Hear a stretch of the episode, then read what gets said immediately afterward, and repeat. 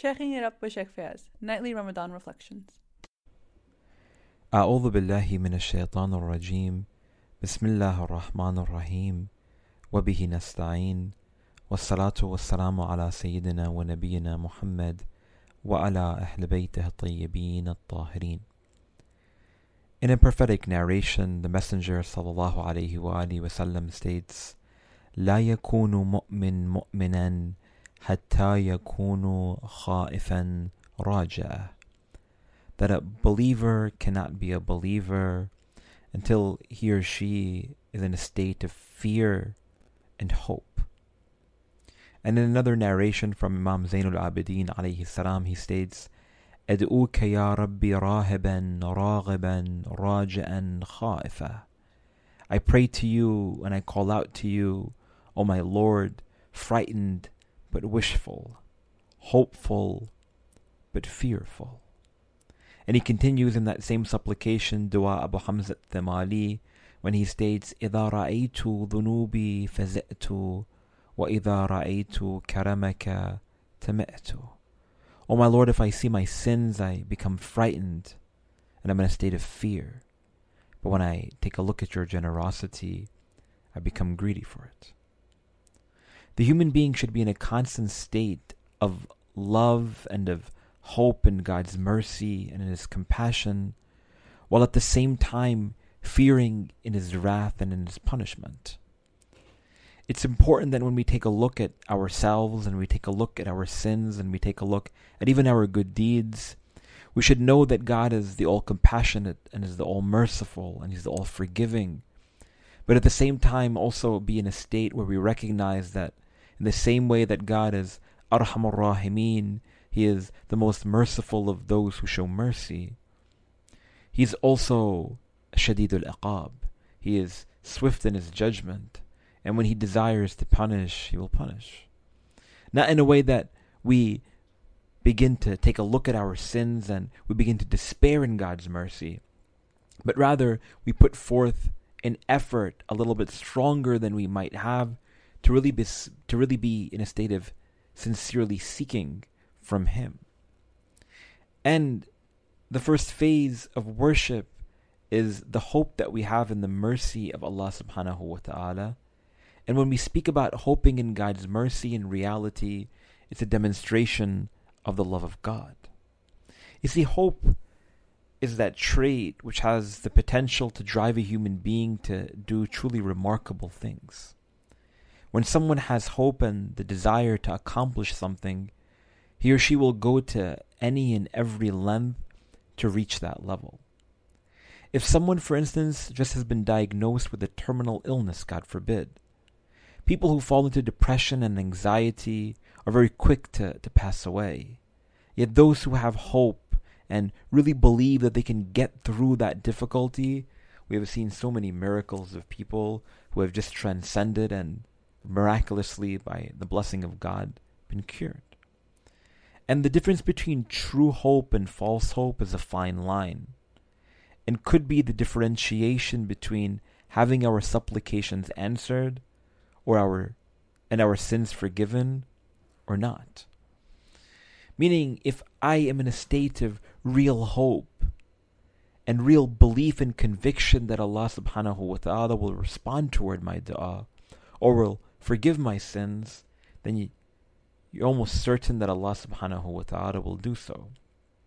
But a lot of times people make dua and they supplicate toward Allah subhanahu wa ta'ala, but within the back of their mind and deep down within their heart, they just don't really have faith that Allah subhanahu wa ta'ala will respond toward their supplication. And again, hope in God's mercy and in His compassion is in reality a subgroup or a manifestation of true love of Allah subhanahu wa ta'ala. And when we talk about love of God, as we have reflected on in previous podcast episodes, it's important to understand that love of God can really be understood in three really important frames. The first frame, or the first group of people who come and define what love of God means, they state that the human being loves God or to love God in reality is to love His reward and to love the things that He gives us, whereby we utilize them to take benefit in this world. For instance, I love God because God gave me life. I love God because God gave me the ability to see and to speak and to hear. Because I've received so many tangible blessings from my Creator, I love Him. And many people might feel that that is really shallow, but again, the human being is a very lowly creation.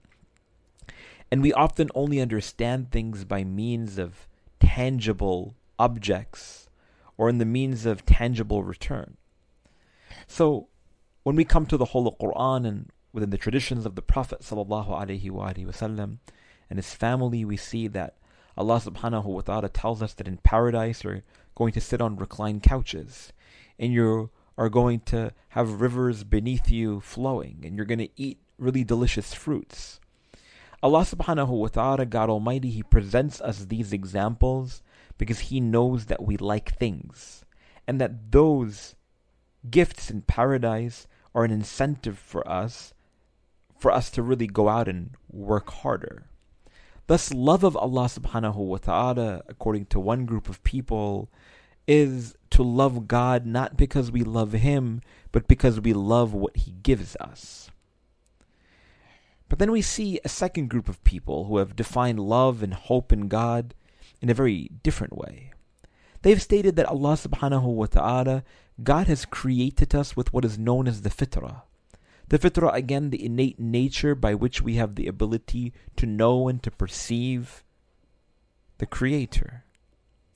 That every human being has been created with this fitrah, with this innate nature to know God.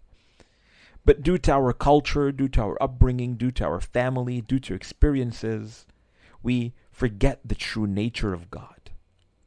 And we don't actually understand God in terms of his essential nature, but the human being has been endowed with this understanding whereby every single one of us, we love mercy, and we love love, and we love beauty, and we love justice, and we love mercy, and we love compassion.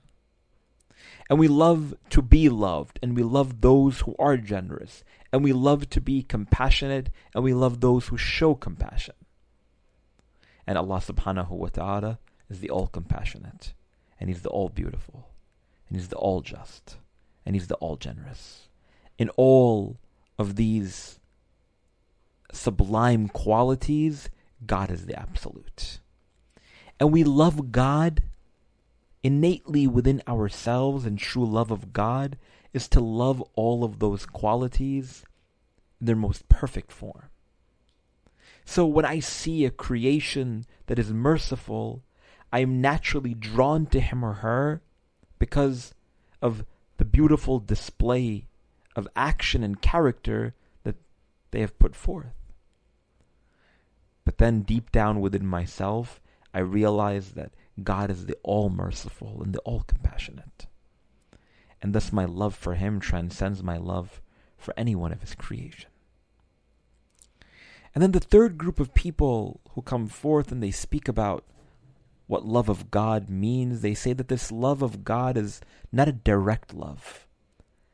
We don't love God because of what he gives us, nor we do nor do we love God because of what he is, but rather we love our creator because he places within our heart his love.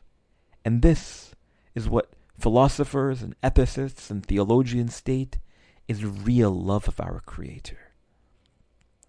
Where again, we don't worship God or we don't pray to Him or fulfill our obligation to Him because He gives us things in return, meaning that if I pray, He's going to reward me. We don't pray out of His incentive. Nor do we pray to Him or worship Him or fulfill His instruction because we just desire his most perfect qualities, but rather we love God because he has chosen from amongst his creation those who are looking for him and those who are seeking from him, placing in our hearts his love. During the month of Ramadan, there are two groups of people. The first group of people are those who, at the end of the month, they feel that a really heavy burden has been lifted off of their shoulders. Because they found fasting and they found standing up for prayer in the darkness of the night as something that was very burdensome, as something that was very difficult, and they feel just happy that the month of Ramadan is over. But then there's a second group of people who also feel that at the end of the month of Ramadan, that a burden has been lifted on their sh- from their shoulders, but not in the same way as the first group of people. It's because they feel light, because they feel literally that their sins have been removed from their backs. They feel a sense of anxiety in their hearts because they don't know whether God accepted any of their prayers or any of their worship. But more importantly, they miss spending that time with God that they did during the month of Ramadan.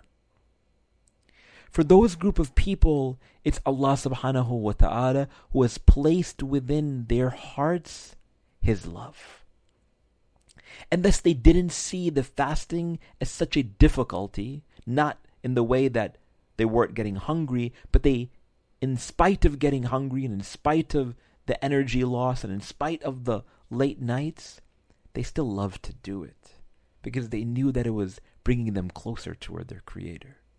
That prayers in itself, waking up in the darkness of the night, is difficult, but nonetheless, when they do it, they just enjoy doing it. As Imam Zain al-Abidin alayhi salam states, إلهي من ذا الذي ذاق حلاوة محبتك فرام منك بدلا O my Lord, who has tasted the sweetness of your worship and found anything else.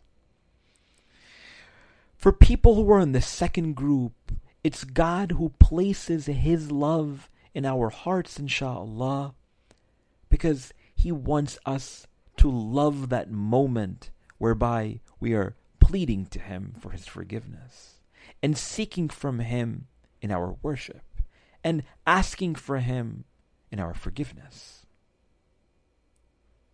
And if we feel like we haven't necessarily experienced that moment where we enjoyed being in a state of conversation with God, then again know that the love of Allah subhanahu wa ta'ala is wide and it's vast. And for us to feel that presence of our Creator, we still have a couple of days left within this blessed month. If we put forth an effort, God is going to reach out to us. Remember, God never leaves the believer. God never leaves the one who strives to get to him or her. But it's us who move really far away. And definitely, the human being, we go through so many ups and downs and challenges with our faith.